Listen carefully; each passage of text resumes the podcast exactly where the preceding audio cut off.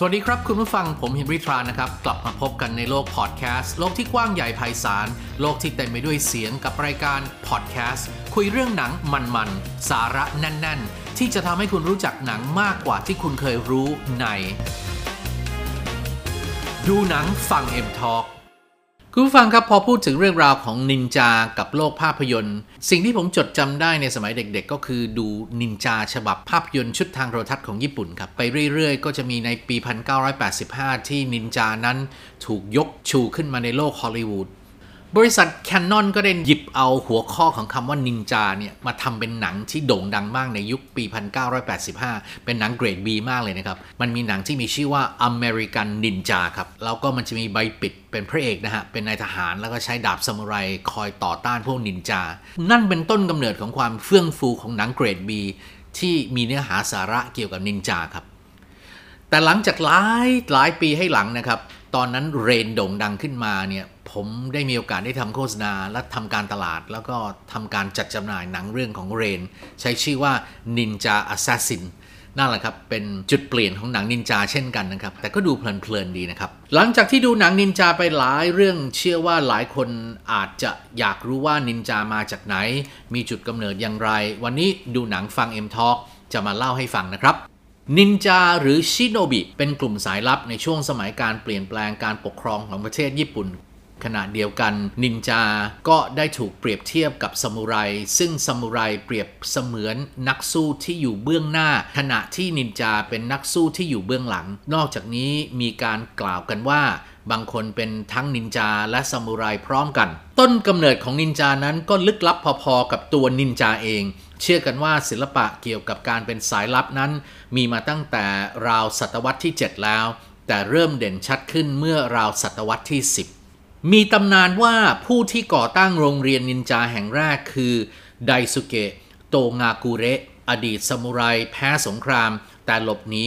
จนได้ไปพบกับ พระรูปหนึ่งที่มีความรู้ด้านศิลปะการต่อสู้แบบจีน จึงได้นำศาสตร์การต่อสู้แบบดั้งเดิมของญี่ปุ่น มาผสมผสานเข้าด้วยกัน จนกลายเป็นวิชานินจุสุเป็นที่มาของคำว่านินจาตั้งแต่นั้น โดยสันนิษฐานว่าเริ่มใช้เมื่อประมาณ 800 ปีก่อน ซึ่งในช่วงแรกเมื่อพูดถึงนินจาหลายคนจะนึกถึงบุคคลที่อยู่ในภูเขาและฝึกนินจุสุ หรือวิชาต่อสู้เกี่ยวกับการขโมยและการล่องหน ในระยะแรกผู้ที่เรียนวิชานินจายังคงเป็นพวกซามูไรที่แพ้สงคราม หรือโรนิน นั่นคือซามูไรไร้สังกัดนาย แต่ต่อมาก็เริ่มมีชาวบ้านทั่วไปเข้ามาฝึกฝนวิชานินจา และได้แยกตัวออกไปอยู่ เป็นกลุ่มต่างหาก เกิดเป็นสำนักนินจาอีกหลายแห่ง ในช่วงระหว่างศตวรรษที่ 15ถึง17 อาจจะเรียกว่าเป็นยุคทองของนินจาก็ว่าได้ ในยุคนี้ทั้งโชกุนและเจ้าเมืองมีการเลี้ยงนินจาไว้ในสังกัดเพื่อทำงานลับเฉพาะให้กับตนเอง นอกจากผู้ชายแล้วก็ยังมีผู้หญิงที่มาเป็นนินจาด้วย ซึ่งเรียกว่าคุโนอิจิ การปฏิบัติงานของนินจาจะลงมือด้วยความรวดเร็วว่องไวและลึกลับไร้ร่องรอย จนกลายเป็นที่มาของเรื่องเล่ามากมายเกี่ยวกับนินจา เช่น เชื่อกันว่านินจามีความวิเศษที่ทำให้หายตัวได้ ซึ่งแน่นอนว่า ไม่ได้เป็นความจริง ที่นินจาเหมือนล่องหนได้นั้น เป็นเพราะความสามารถในการพรางตัวเอง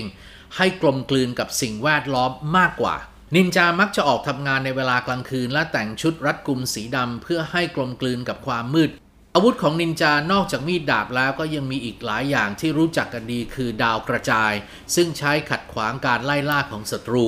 หลังจากการปฏิวัติเมจิซึ่งทำให้ญี่ปุ่นเข้าสู่ยุคใหม่ ชนชั้นโบราณต่างๆ ไม่ว่าจะเป็นโชกุนไดเมียวหรือซามูไรหมดไปก็ทำให้นินจาก็ค่อยๆ หายไปด้วย แม้ในปัจจุบันจะไม่มีร่องรอยของบุคคลที่เป็นนินจาหลงเหลืออยู่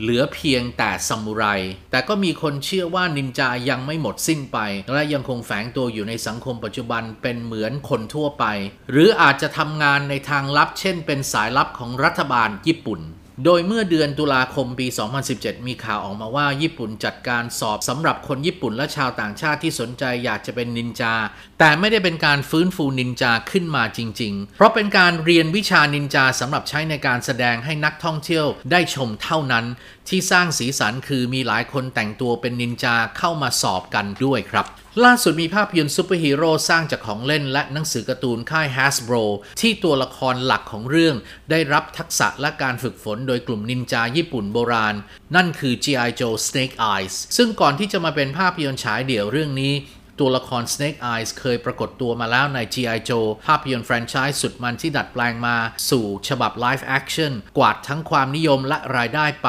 ไม่น้อย เรื่องราวของหน่วยปฏิบัติการ G.I. Joe ที่ต้องเดินหน้ายับยั้งแผนการองค์กรร้ายที่หมายจะยึดครองโลก จุดเด่นของพวกเขาคือสมาชิกในทีม อันแสนจะเป็นเอกลักษณ์แต่ละตัวละครก็จะมีคาแรคเตอร์และบทบาทที่แตกต่างกันไป หนึ่งในตัวละครสุดเท่เท่าที่แฟนๆ ชื่นชอบที่สุดคือ Snake Eyes ใครที่ติดตามภาพยนตร์ภาคหลักมา ก็คงได้เห็นที่มาที่ไปของตัวละครนี้มาบ้างแล้วนะครับ Snake Eyes คือนินจาผู้มักจะปรากฏตัวพร้อมชุดสีดำทั้งตัว เขาโดดเด่นในหมู่ผู้ต่อต้านการก่อการร้ายทางทหาร และในช่วงเวลาหนึ่งเขายังเคยมีความสัมพันธ์แบบพิเศษกับ Scarlet ผู้เคยเป็นสมาชิกหญิงเพียงคนเดียวในทีม ในบางครั้งเขามักจะออกไปปฏิบัติการภารกิจแบบฉายเดี่ยวกับสัตว์เลี้ยง ที่เป็นหมาป่าสุดรักโดยศัตรูคู่ปรับตัวฉกาจของเขาคือ Storm Shadow นินจาผู้มาในชุดขาวทั้งชุด ผู้เปรียบเสมือนพี่น้องร่วมสาบาน